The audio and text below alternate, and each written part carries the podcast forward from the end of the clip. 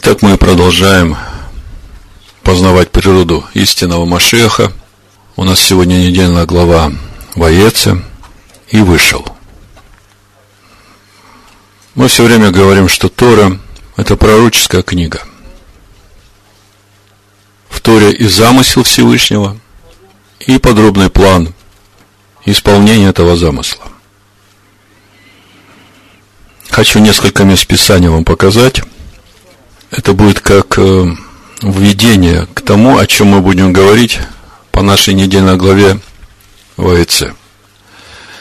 Мы как-то уже говорили о том, что эту недельную главу нельзя читать по фрагментам, ее нужно сразу читать всю целиком. И этому есть основание. Э, обычно в Торе после каждой мысли есть пробел, абзац, красная строка. И мудрые говорят так, вот когда дошел до этого пробела или абзаца или красной строки, в зависимости от размера этого пробела, ты должен столько времени уделить на размышление того, что ты уже прочитал, чтобы вникнуть.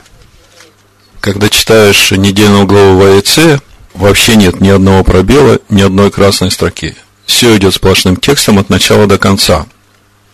Поэтому когда именно начинаешь читать недельную главу ВАИЦ и вникать в детали в отдельных фрагментах, э, ты можешь совсем не туда попасть. Потому что много вещей происходит, которые не укладываются, скажем так, в нашем понимании. Так вот, э, Тора действительно пророческая книга. Исайя 41 глава, 23 стих, давайте для начала. Я сказал несколько мест для введения, прочитаем – 23 стих, Исайя 41 глава. Скажите, что произойдет в будущем, и мы будем знать, что вы боги. Скажите, что произойдет в будущем, и мы будем знать, что вы Элогим. Так написано в Танахе. Как мы можем знать, если мы Элогим, что будет в будущем?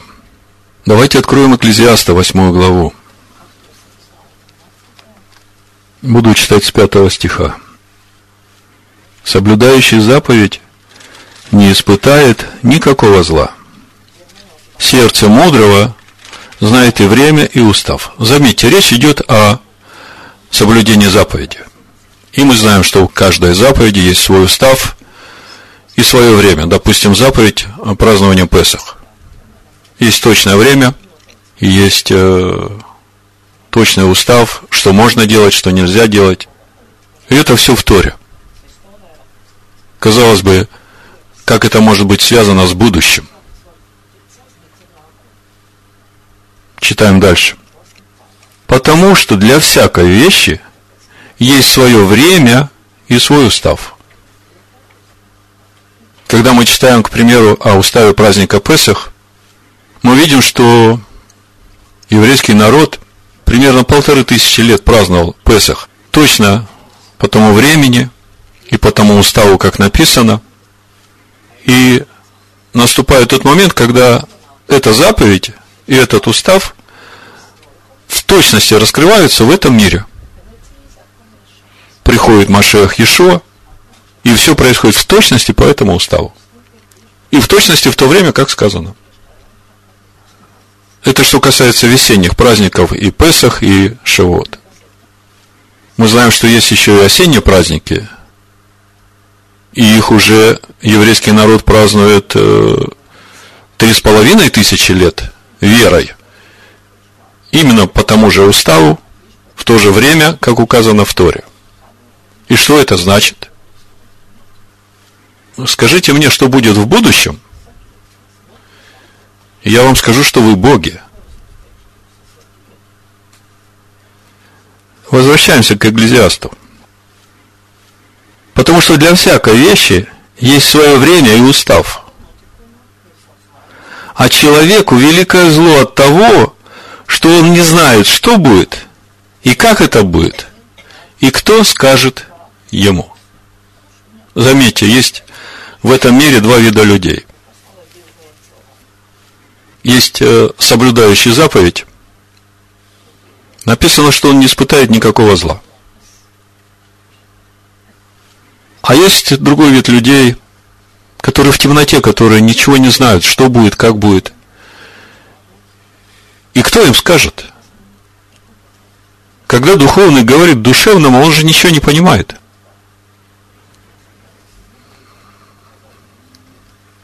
Это чтобы вы понимали, насколько глубока Тора. Там весь замысел и весь план реализации этого замысла. И наша недельная глава Воеца, она относится именно к этому разделу. И мы сегодня об этом поговорим. И, как всегда, главный вопрос, чему учит нас недельная глава Воец? В чем духовная суть нашей недельной главы? Вот если коротко, смотрите, общая картина. Первое. Иаков получает от отца своего Ицхака, заметьте, совершенно легально, официально, благословение Авраама. И сам отец Ицхак посылает его в Харан искать жену. Дальше мы видим, Иаков приходит в одно конкретное место, там наступает ночь, он ложится спать и видит сон. Мы потом об этом чуть подробнее поговорим. Потом он приходит в Харан, тяжело работает за жену. 20 лет в общей сложности. И потом возвращается с женами, детьми и э, сильным стадом в обетованную землю. Вот коротко духовный план нашей недельной главы. Где здесь будущее? Что тут происходит? Вот давайте мы сейчас поглубже в это все погрузимся, чтобы увидеть, о чем это. В общем-то, мы уже об этом говорили. Ну вот Всевышний положил мне на сердце, так было, вчера брат Наум позвонил, и говорит, слушай, меня 12 стих Осии так коснулся, и мы начали говорить об этом, и я понял, что да, это как свидетельство того, что нужно об этом говорить. Это важно. Это важно для утверждения нас, это важно для утверждения тех, которые еще сомневаются, выходить им из Вавилонской блудницы или нет. Неужели такая большая разница? Мы же все в одного Бога верим. В конце мы увидим, что Бог Нахора и Бог Авраама разные боги. Значит, прочитаю Осия 12 глава, 12 стих, Осия 12, 12. И скажу название проповеди. Это по нашей недельной главе. И убежал Яков на поля сирийские. Это наша тема. И служил Израиль за жену и за жену стерег. Овец нет в оригинале. Скажите сразу мне, что необычного в этом стихе.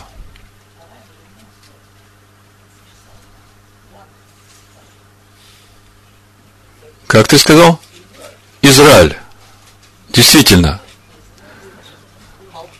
Обращай внимание на себя слово Израиль, потому что Иаков в это время еще не был Израилем. Израилем он станет в следующей недельной главе, вот когда уже э, он всех переведет в обетованную землю и ночью будет бороться с некто.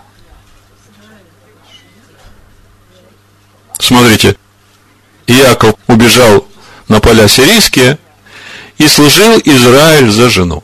И за жену стерег. Я проповедь так и назвал.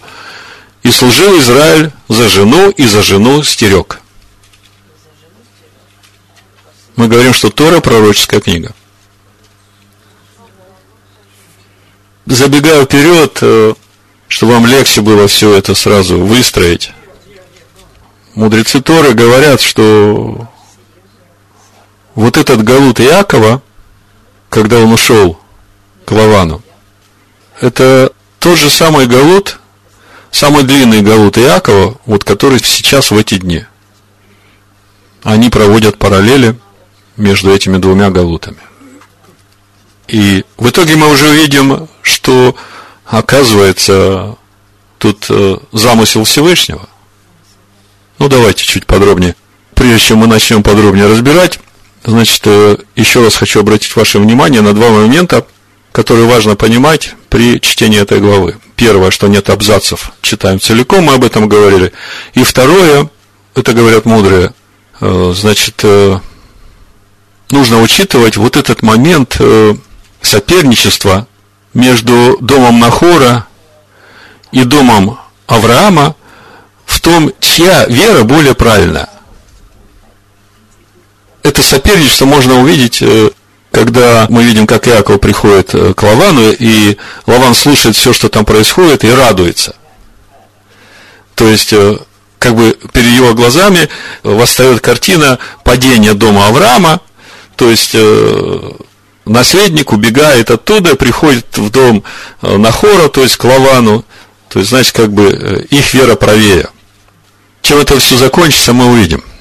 Вот эти два момента, значит, э, негласное соревнование, чья вера правильная, и читать целиком.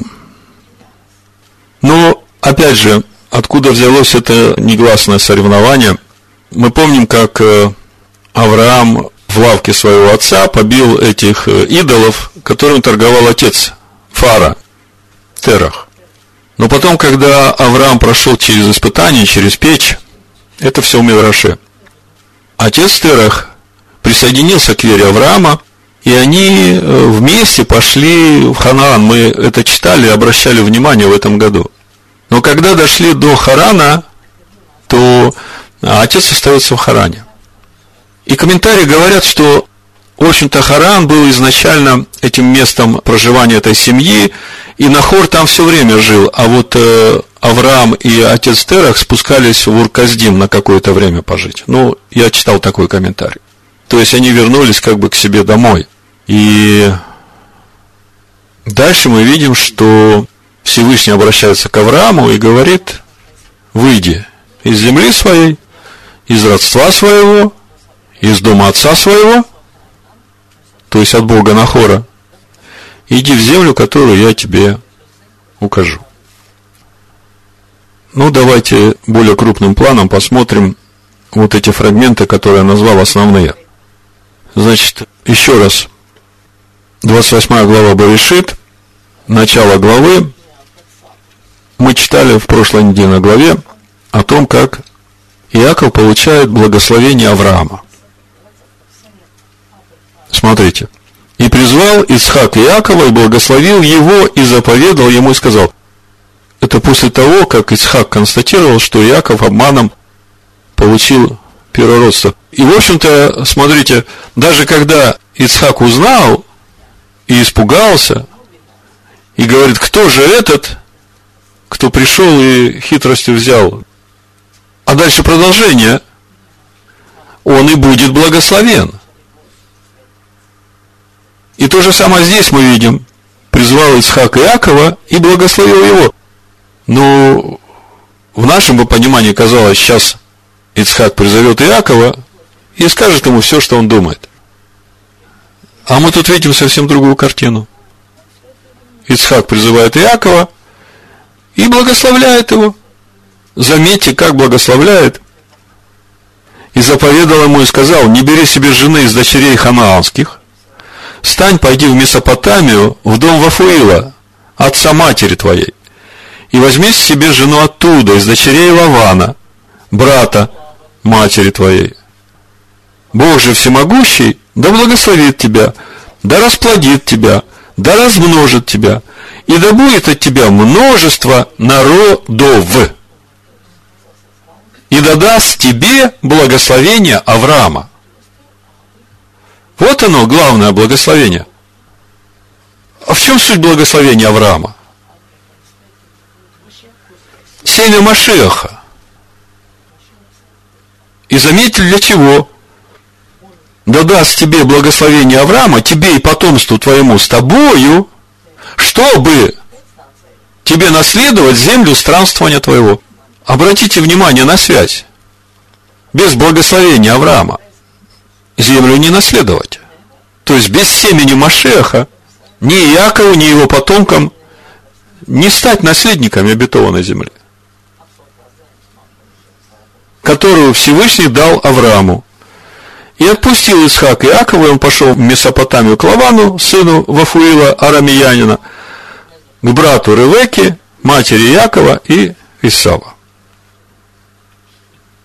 То есть, вот это все странствование Якова, Ваехи, то, что мы начинаем читать в нашей недельной главе, и вышел. Мы видим, что у него есть конкретная цель, зачем и куда он пошел. Скажите, зачем, за кем он, куда пошел? Иаков пошел за женой.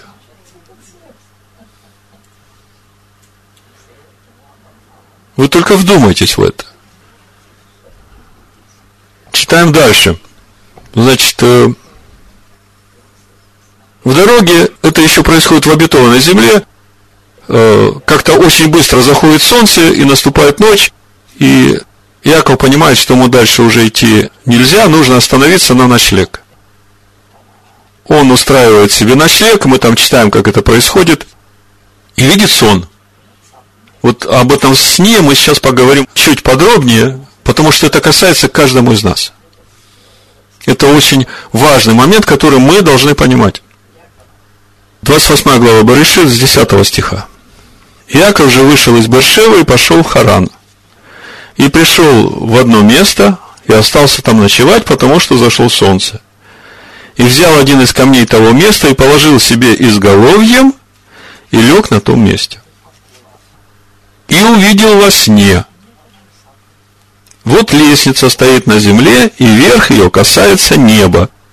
И вот ангелы Всевышнего восходят и не сходят по ней. Пока все понятно. Яков лег спать, видит сон. И вот следующий стих, очень важный момент. В синодальном переводе он упущен, я не знаю, как в латышской Библии. 13 стих написано, и вот Адонай стоит на ней и говорит. То есть, э, переводчик пишет, что Адонай стоит на лестнице и разговаривает с Иаковом. На самом деле в тексте Торы написано по-другому. Написано, и вот Адонай стоит над ним и говорит. Слушайте, какая общая картина, чтобы вы понимали. Яков спит, видит сон, а Всевышний стоит над Иаковом в это время и говорит. То, что он будет говорить, сейчас мы прочитаем, чтобы вы представляли суть этой картины, почему Яков потом проснется и скажет, как трепетно, благоговейно это место. Давайте откроем книгу Иова, четвертую главу, на минутку. С 13 стиха я прочитаю. Смотрите. Среди размышлений о ночных видениях, когда сон находит на людей, это наша ситуация с Яковом. Ночное видение, когда сон нашел на Якова объял меня ужас и трепет, и потряс все кости мои. И дух прошел надо мною, тут дух надо с большой буквы писать. Дыбом стали волосы на мне. Вы знаете, мне очень знакомы эти переживания, потому что вот э, помните этот сон, который я вам рассказывал, пророческий сон в начале, в начале служения, на которое Всевышний меня призвал. Я проснулся точно такой же – у меня все волосы дыбом стояли, как будто бы наэлектризовали меня. Он стал, но я не распознал вида его, только облик был перед глазами моим. Тихое веяние, и я слышу голос. Значит, возвращаемся в нашу недельную главу. Яков во сне видит лестницу, по которой ангелы поднимаются и спускаются. И в это время Всевышний стоит над Иаковом и говорит, «Я, Адонай, всесильный Авраам, отца твоего, и всесильный Исхака. Землю, на которой ты лежишь, я дам тебе и потомству твоему. И будет потомство твое, как песок земной, и распространишься к морю, к востоку, к северу и к полудню, и благословятся в тебе и в семени твоем все племена земные. И вот я с тобою, и сохраню тебя везде, куда ты не пойдешь. И возвращу тебя в сию землю, ибо я не оставлю тебя, доколе не исполню того, что я сказал тебе. Скажите мне, какая связь от того, что здесь Всевышний говорит Якову с этой лестницей и ангелами? Вы видите какую-нибудь связь? Я вам сейчас помогу увидеть. Послание евреям, первая глава, прочитаю 13-14 стих. Написано, кому когда из ангелов сказал Всевышний, сиди одесную меня, доколе положу врагов твоих под ножи ног твоих. Не все ли они, 14 стих, то есть вот эти ангелы, в отличие от сына, сыну сказал, сиди одесную меня, доколе я положу врагов твоих в подножие ног твоих. Ангелам такого не говорил. И вот про ангелов. Не все ли они суть служебные духи, посылаемые на служение для тех, которые имеют наследовать спасение? Теперь я повторю свой вопрос. Уже некоторые улыбаются, смотрю, брат Роберт, брат Алеша. Повторю вопрос. Какая связь вот того, что Всевышний говорит Иакову, когда он спит и видит этот сон, с этой лестницей, которую он видит?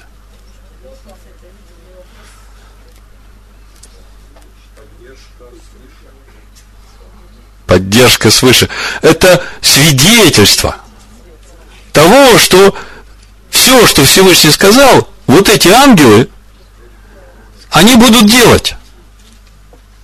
Поэтому мы потом, в конце нашей недельной главы, мы видим, э, пришел к границе обетованной земли, и там Маханаем, два стана ангелов его встречают. Да? Мы сейчас эту тему еще немножко раскроем, э, свяжем это с тем, что Иешуа говорит нам. Потому что это же напрямую к нам относится. Послание евреям, первая глава, это же Новый Завет. Так вот, э, Иоанна, первая глава, Евангелие от Иоанна, первая глава, прочитаю с 47 стиха. Ешуа, увидев идущего к нему Нафанаила, говорит о нем. Вот подлинно израильтянин, в котором нет лукавства. Нафанаил говорит ему, почему ты знаешь меня? То есть Ишуа и Нафанаил до этого никогда не встречались. И вдруг Ишуа дает такую характеристику Нафанаилу. Ишуа сказал ему в ответ, прежде нежели позвал тебя Филипп, когда ты был под смоковницей, я видел тебя. Чтобы вы понимали, что здесь написано. Нафанаил сидит под смоковницей, видит видение. Он в своих размышлениях думает, когда же придет царь Израилев? И видит Машеха Ишуа. Ишуа говорит ему, вот оттуда я тебя знаю, я как раз с тобой общался, там, когда ты был под смоковницей, это я был. Послушайте, но Нафанаил об этом никому не рассказывал. С Иешуа никогда не встречался. Кто там пришел за Нафанаилом? Давайте посмотрим. Филипп. Вот, смотрите. 45 стих. Филипп находит Нафанаила и говорит ему, мы нашли того, о котором писал Маше в законе и пророках, Иешуа, сына Иосифова из Назарета. Нафанаил сказал ему, из Назарета может ли быть что доброе? Филипп говорит ему, пойди и посмотри. То есть, Нафанаил в это время сидит под смоковницей, размышляет о царе Израиля. Приходит Нафанаил, говорит, мы уже нашли, пойдем покажу. Он приходит э, и встречается с тем, кого видел в видении. И смотрите, что он говорит. Нафанаил отвечал ему, Рави, учитель, ты сын Божий, ты царь Израилев. И вот он говорит в утвердительной форме. А это же праведник, известный во всем Израиле. Ишо сказал ему в ответ, ты веришь, потому что я тебе сказал, я видел тебя под смоковницей. Ну, ты веришь, потому что я тебе раскрыл суть этого видения, никто же не может тебе это раскрыть, кроме того, кто там участвовал. Увидишь больше всего. И говорит ему, истина, истина говорю вам. То есть он сейчас говорит и Нафанаилу, и своим ученикам, и всем, кто следует за ним. Отныне будете видеть небо отверстым и ангелов Божьих, восходящих и нисходящих Сыну Человеческому. О чем говорит Ишуа? Ишуа говорит своим ученикам. Отныне будете видеть небо открытым и ангелов, восходящих и нисходящих. Как это связано с э, Машехом Иешуа? Он говорит, я этот посредник, который связывает вас с небесами. Связывает нас со Всевышним. У Тимофея в первом послании мы об этом и читаем, вторая глава, пятый стих. Ибо един Бог, единый посредник между Богом и человеками, человек Машех Иешуа. Мы знаем это местописание, но мы никогда это местописание не связывали с лестницей Якова. Мы никогда это местописание не связывали с тем, что Иешуа сказал своим ученикам, отныне будете видеть небо отверстым и ангелов Всевышнего, восходящих и исходящих к Сыну Человеческому. Но чтобы нам понимать, как это работает, вот в Евангелии от Матвея, в 8 главе, есть пример, как это работает. Я говорю, мы немножко углубимся в эту лестницу, потому что это важно для нас. С пятого стиха буду читать 8 глава Матвея. Когда же вошел Ешо в Капернаум, к нему подошел сотник и просил его, «Господин, слуга мой лежит дома в расслаблении и жестоко страдает». Ишуа говорит ему, «Я приду и исцелю его». Сотник же, отвечая, сказал, «Господин, я недостоин, чтобы ты вошел под кров мой. Но скажи только слово. Вот это подчеркните. Скажи только слово. Машиах Иешуа, слово Всевышнего, должен сказать слово. И выздоровеет слуга мой. Ибо я подвластный человек – но имея у себя в подчинении воинов, говорю, смотрите, как понимает вот этот механизм действия этот сотник. Говорит, у меня много воинов, но я над ними начальник. Я говорю одному, пойди, идет, и другому приди, и приходит. И слуге моему говорю, сделай то, и делает. Услышав все, Ешо удивился и сказал идущим за ним, истинно говорю вам, и в Израиле я не нашел такой веры. То есть сотник в точности, как будто бы он слышал разговор Иешуа с Нафанаилом.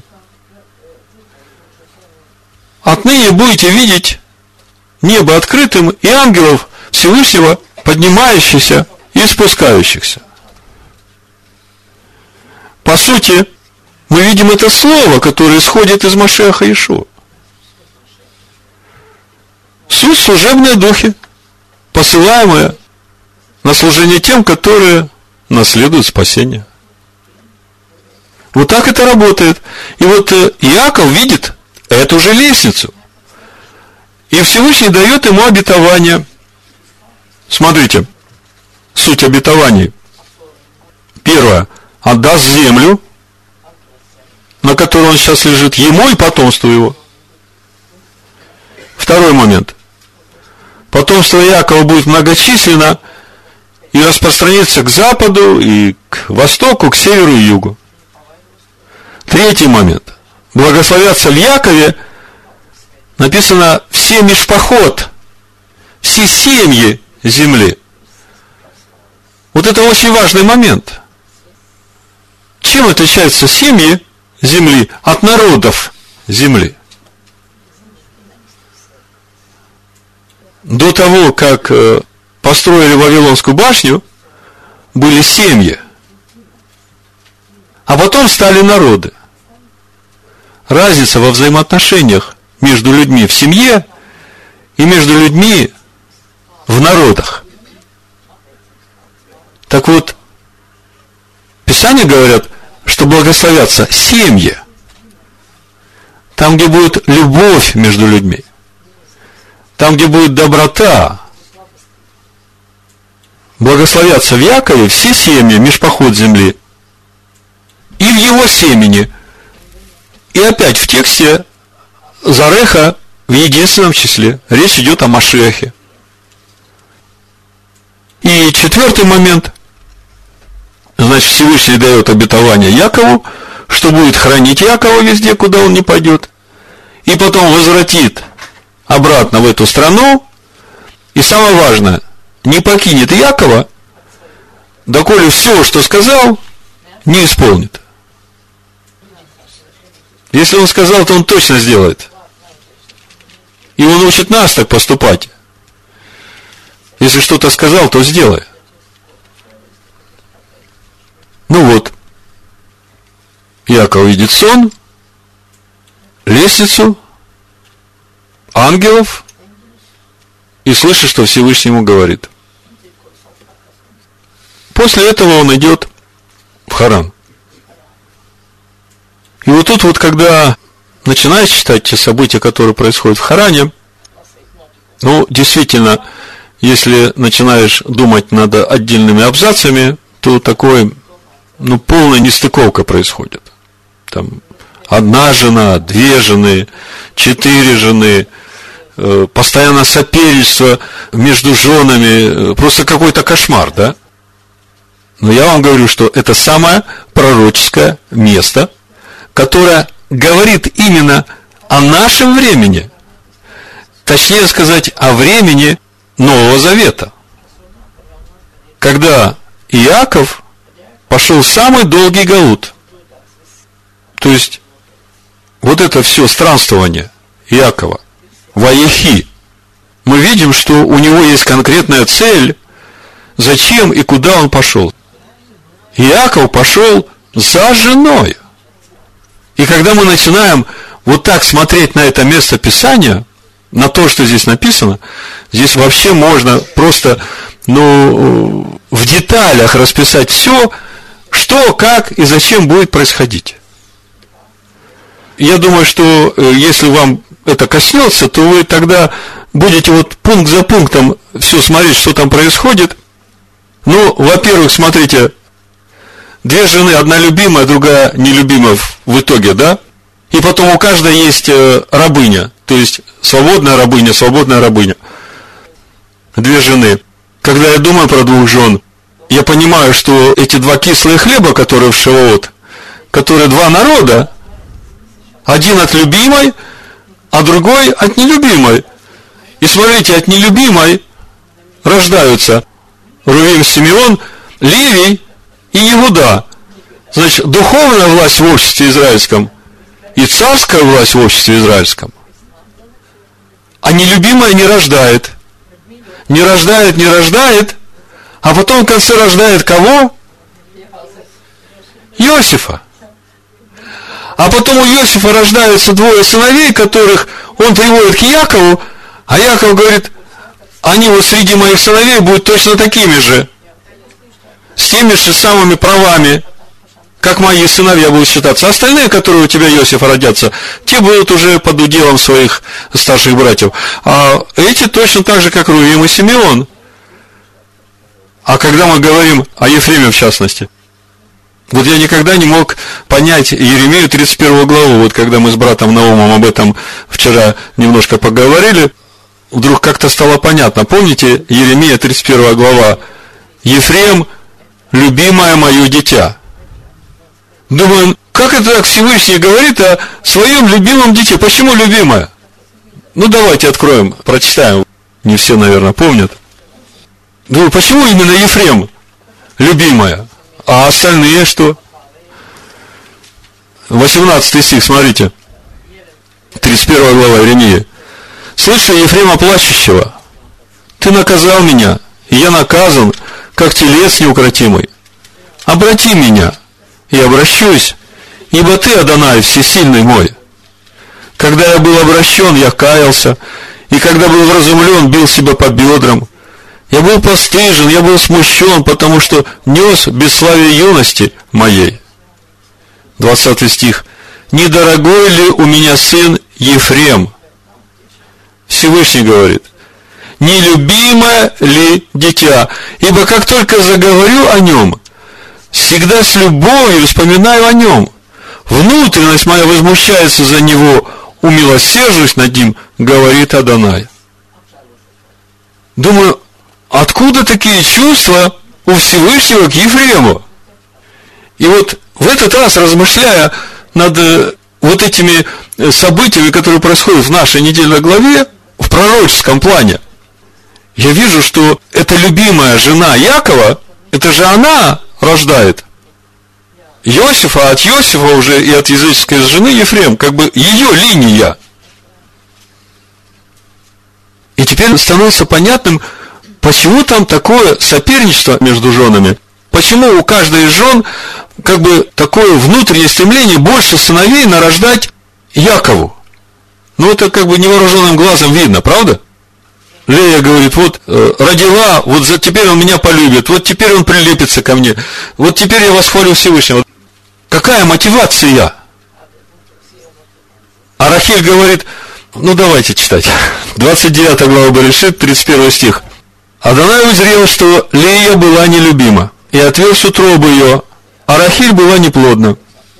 Лея зачала и родила сына, и нарекла ему имя Рувим, потому что сказала она, Адонай презрел на мое бедствие, ибо теперь будет любить меня муж мой. И зачала опять, и родила сына, и сказала, Адонай услышал, что я нелюбима, и дал мне и сего, и нарекла имя ему Симеон.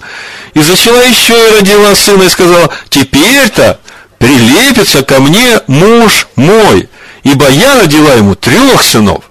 Смотрите, Постоянная мотивация как можно больше сыновей родить Иакову. Что за этим стоит? Вот мы сейчас к этому придем. Мы же говорим э, в пророческом плане. И еще зачала и родила сына, и сказала, теперь-то я вас хвалю, Адоная, посему нарекла ему имя Ягуда и перестала рождать. Вот я раньше читал, думаю, ну здорово, четырех родила, э, чего б не успокоиться, да? Так нет, она потом еще и служанку дает, да? Что движет? А что с любимой? 30 глава Баришит, первый стих. И увидела Рахиль, что она не рождает детей Якову, и позавидовала Рахиль сестре своей, и сказала Якову, дай мне детей, а если нет, так я умираю. Слушайте, у Рахили нет детей, а у Лии уже много детей. Очень важный момент. Скажите, создание общества израильского э, с кого началось? С уверовавших из язычников или с э, сыновей Якова? Сыновей Якова. А Рахиль не рождает. И смотрите, как э, Рахиль говорит, дай мне детей, а если нет, я умираю. Очень важный духовный принцип. Рахиль просит детей от семени Якова, которое суть семя Авраама, суть семя Машеха. Но это семя Рахиль может получить только через Иакова. Если жена не получит семени через Иакова, она мертвая. Так вот, теперь давайте посмотрим, кто же такой Иаков здесь, и кто эти жены. Ну, про жены уже говорили немножко, если кто следил внимательно, уже начал понимать. Вернемся к оси 12-12. Но это вы себе подчеркните, что все жены рождают в общество израильское народ. И любимая, и нелюбимая, и рабыни, все рождают от семени Якова. Вот э, в римскую церковь приди сегодня, скажи, что вы думаете про Якова? Наш отец Авраам, Яков к нам никакого отношения не имеет. А вот здесь мы видим, что Иаков очень конкретное отношение имеет. Потому что он носитель семени Машеха. Значит, э, Оси 12, 12, еще раз возвращаемся. Убежал Яков на поля сирийские, с Иаковом понятно. Благословение Авраама на нем и благословение Всевышнего. Всевышний сказал, что мы перечислили четыре пункта и размножит, и даст землю, и семя Машеха будет во всех, и наследует эту землю, и распространитесь, и на все четыре стороны свет, на запад и на восток, и на север и на юг. Убежал Яков на поля сирийские, и служил Израиль за жену, и за жену стерег. Смотрите, речь идет об одной жене. И это пишет пророк. Осия, после того уже много лет прошло, Почему он здесь и написал, и служил Израиль за жен, и за жен стерег. Более того, написал бы, и служил Иаков за жен, и за жен стерег. А он пишет, и служил Израиль за жену, и за жену стерег. Что, Осия Тору не читал? Здесь очень важное послание для нас – чтобы мы могли, в конце концов, понять, что же происходит в нашей недельной главе. Мы знаем, что Яков еще не получил имя Израиль. И вот когда мы будем э, читать следующую недельную главу, как Яков будет бороться всю ночь с некто и на утро получит имя Израиль, мы это уже много раз разбирали. Это тоже пророческий план. А Израиль это правящий силой Всевышнего – и когда Иаков получает имя Израиль, такое недоумение, а что разве до этого где-то имя Израиль упоминалось? Почему вдруг Иаков боролся, боролся и получает имя Израиль? А кто такой Израиль? Почему такое имя он получает? И вот пророк Исаия в 49 главе раскрывает нам, кто такой Израиль. И в чем суть этой борьбы и как получил это имя Иаков. Прочитаю, давно уже не читали, но те, кто с нами давно знают это место. Исайя 49 глава с 1 стиха, смотрите. То есть, когда мы в следующей недельной главе будем читать о том, что Иаков получает имя Израиль, вы должны понимать, что это имя уже существовало от сотворения мира – даже до сотворения, вот брат Наум говорит. Слушайте меня, острова, и внимайте народы дальние. Исайя 49 глава с 1 стиха. Адонай призвал меня от чрева, от утробы матери моей назвал имя мое, и соделал уста мои, как острый меч, тенью руки своей покрывал меня, соделал меня стрелой заостренную, в колчине своем хранил меня, и сказал мне, ты раб мой, Израиль, в тебе я прославлюсь. Если будете читать традиционные комментарии, все мудрецы говорят, это речь идет об Иакове. Читаем дальше.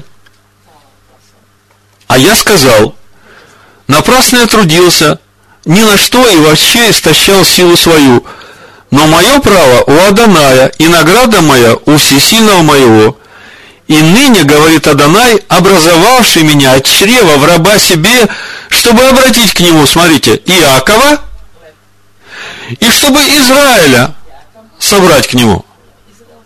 То есть раб Израиль будет собирать Якова ко Всевышнему и Израиля ко Всевышнему.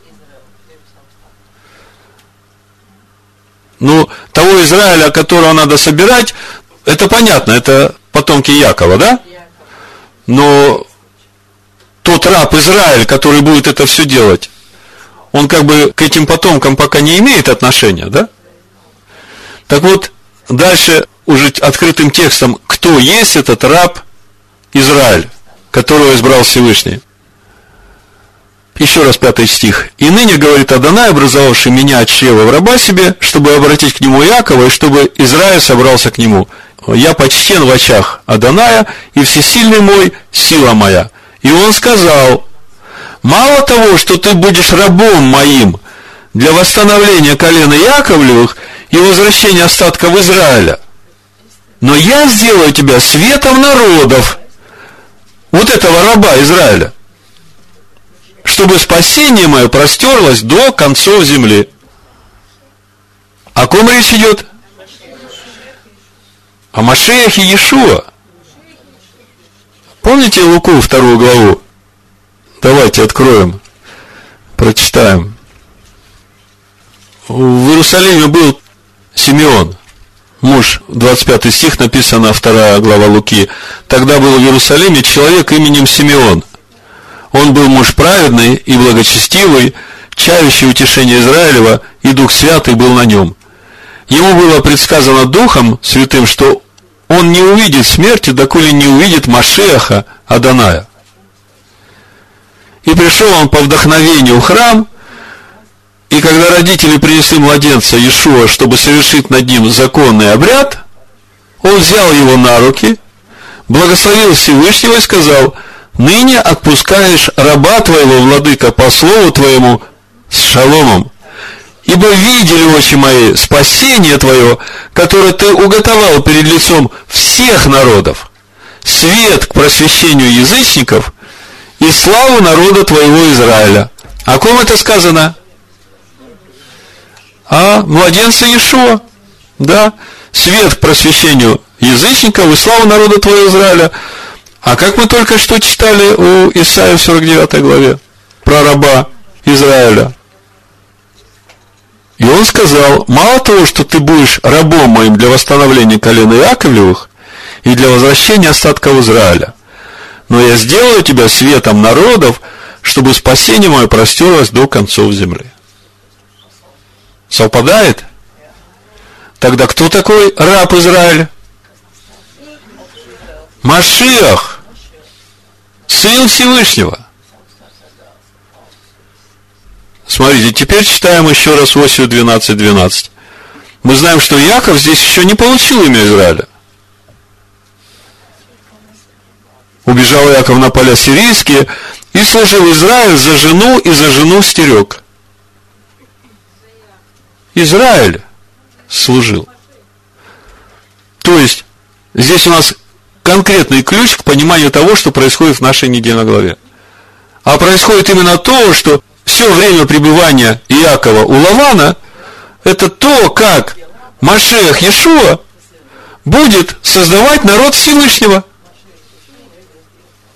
И две жены, и от рабыни, от свободных. Смотрите, мы недавно говорили, свободные это те, которые уже рождены свыше.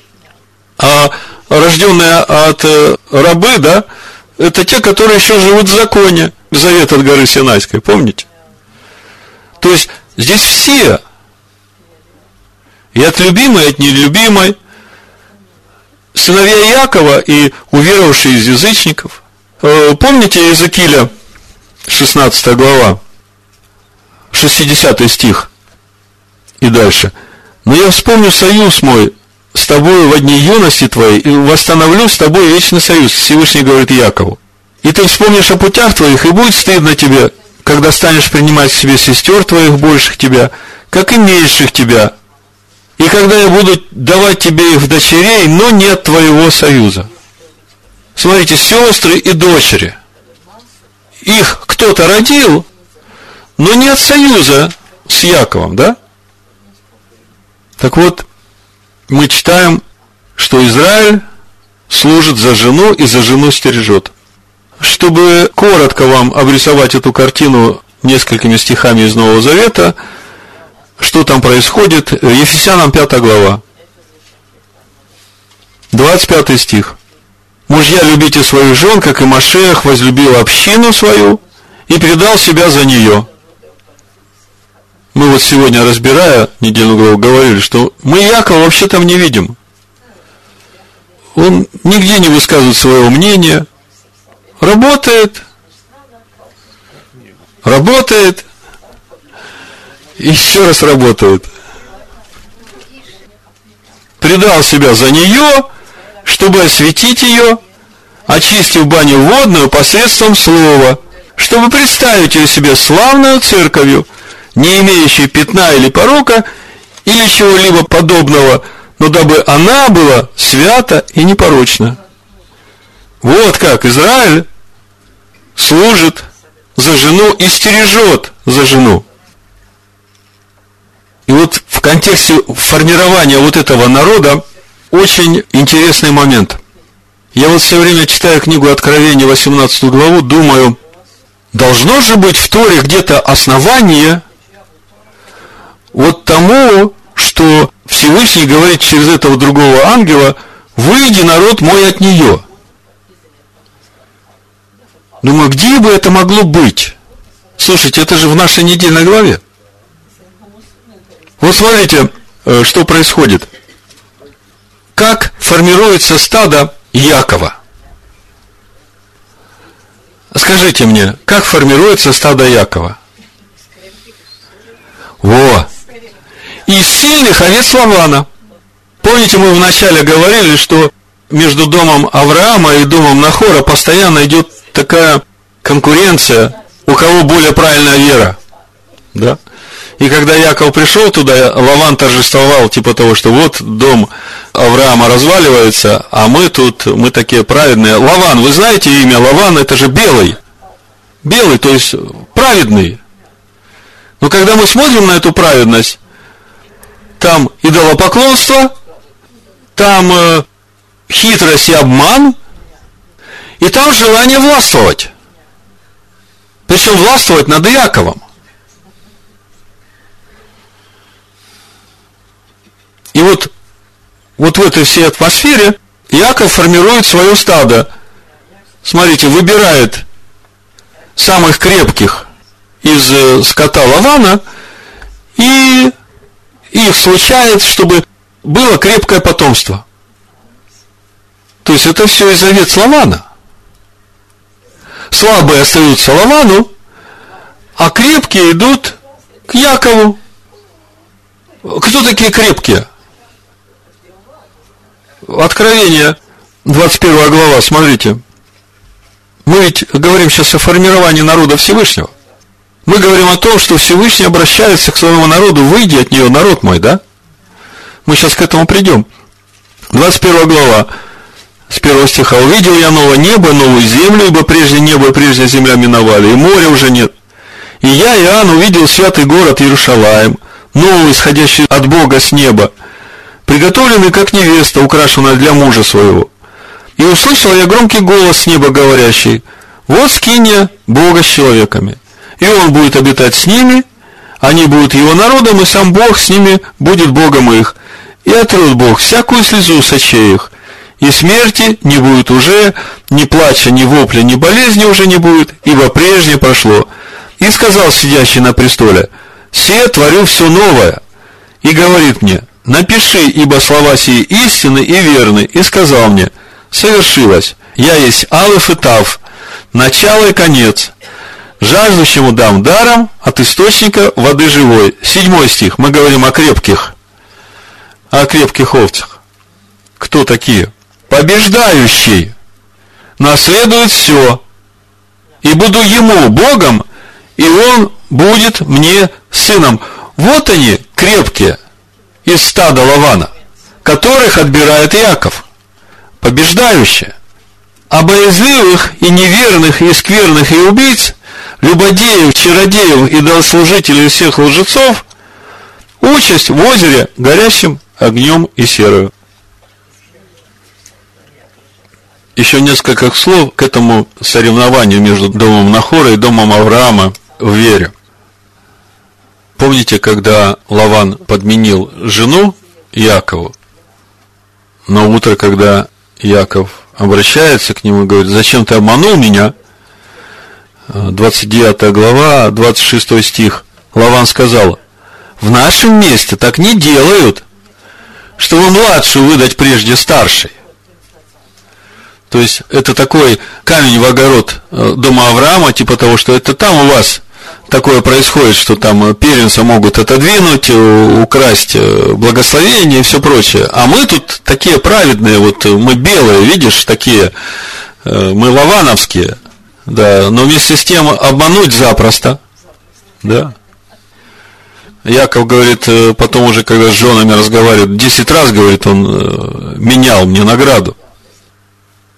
И вот э, в конце главы, нашей недельной главы, мы читаем, как Иаков раскрывает своим женам вот это откровение о том, как он формировал свое стадо.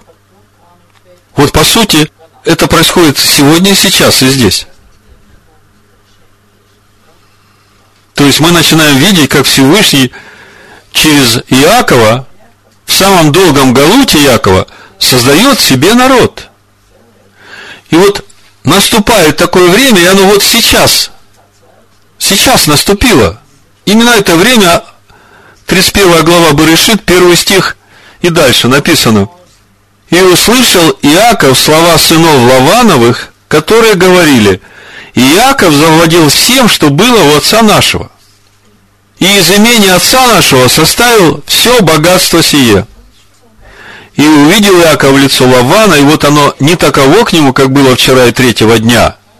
И вот третий стих, я вам говорил, где в Торе вот это место, о котором мы читаем в Откровении 18.4, «И услышал я иной голос неба, говорящий, «Выйди от нее, народ мой, чтобы не участвовать вам в грехах ее и не подвергнуться язвам ее, ибо грехи ее дошли до неба, и Бог вспомянул неправды ее».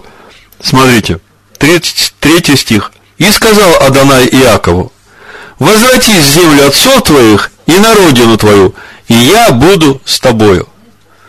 Вот он этот момент, когда Всевышний говорит Иакову, все, выходи оттуда, все самое ценное ты собрал, надо идти в Святую Землю, я буду с тобой. В общем-то, что-то похожее мы э, будем читать и о событиях в Египте, когда народ будет выходить из Египта. Мы говорим о том, что Израиль пошел в Египет, чтобы собрать все искры святости из Египта и вывести их оттуда. Вот теперь вы начинаете понимать, что там происходит в этой недельной главе. Вот что значит читать без абзацев. Надо смотреть целиком, и надо смотреть пророческий план этой недельной главы. Яков выходит, и мы видим, начинается погоня – и ночью, значит, Всевышний посещает Лавана и говорит, смотри, ни хорошего, ни плохого не говори Якову. Помните, что Всевышний сказал Якову во сне, когда он лестницу видел? Я буду с тобою. Я все время с тобою. Вот эти ангелы, которые тут, они все будут делать, помогать тебе. Не бойся. И это относится к нам, выходящим из Вавилонской блудницы. Лаван будет гнаться, Лаван будет хотеть сделать злое, но Всевышний не позволит. Он посещает Лавана, говорит, ни хорошего, ни плохого не говори. И вот в конце мы видим, чем заканчивается эта история взаимоотношений между вероисповеданием дома Нахора и дома Авраама мы видим, что из дома Нахора взято все ценное, что там было. На этом тема этого дома закрывается. То есть все, эта ветвь, она исчерпала себя. Что с ней дальше будет? Откровение 18 глава, продолжение читаем. И вот э, в конце нашей главы мы видим эту разницу в вероисповедании дома Лавана и дома Авраама. Э, Бытие 31 глава, с 51 стиха буду читать. «И сказал Лаван Якову, Вот холм сей, и вот памятник, который я поставил между мною и тобою. Этот холм свидетель, и этот памятник свидетель, что ни я не перейду к тебе за этот холм, ни ты не перейдешь ко мне за этот холм и за этот памятник для зла. Бог свидетель. То есть, если перейдет для зла, то сам виноват. 53 стих. Бог Авраамов, написано Элогим Авраамов и Элогим Нагоров, да судит между нами, запятая, Элогим отца их. То есть, смотрите, для Лавана нет разницы, он не видит разницу между Богом Авраама и Богом Нахора. Для него это Бог Тераха, отца их. Ну, вы сегодня придите в римское христианство, они же то же самое скажут. Ну, мы же одному Богу служим. И у вас Бог, э, и у нас Бог тот же. Ну, смотрите, что Яков говорит. Яков поклялся страхом отца своего Ицхака. Вот он какой Бог Авраамов. А в чем суть страха Ицхака? В чем суть вот этого благоговения и трепета? Вспомните, как Ицхак отреагировал на то, что ему нужно вот прямо сейчас взять и лечь на жертвенник. В полном послушании. С полной готовностью умереть для себя. Вот она какая вера Авраама. Вот сестра сегодня очень хорошо говорила о том, чтобы быть как дети. Она говорит, дети всегда послушны. Послушны своему отцу.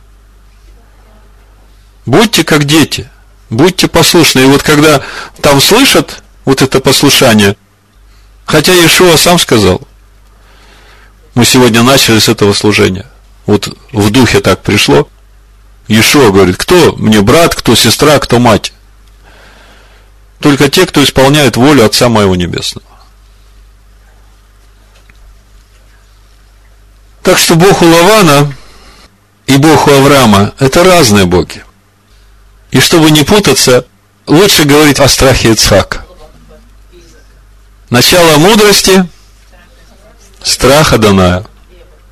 И познание святого – разум. Вот что происходит в этом мире последние две тысячи лет. Время самого длинного галута, когда Израиль служит за жену и стережет за жену. Скажите мне, что будет в будущем, и я скажу вам, что вы боги. Сказал, вы боги. Да, он так и сказал, вы боги. Вот сейчас наступает время возвращения Иакова в обетованную землю вместе со своими женами, детьми, и своими сильными стадами. Лаван будет гнаться, угрожать, но Всевышний усмирит его. И вот почему мы сейчас слышим именно этот голос. «Выйди от нее, народ мой». Ну и в заключение 44-й псалом, 11-12 стих.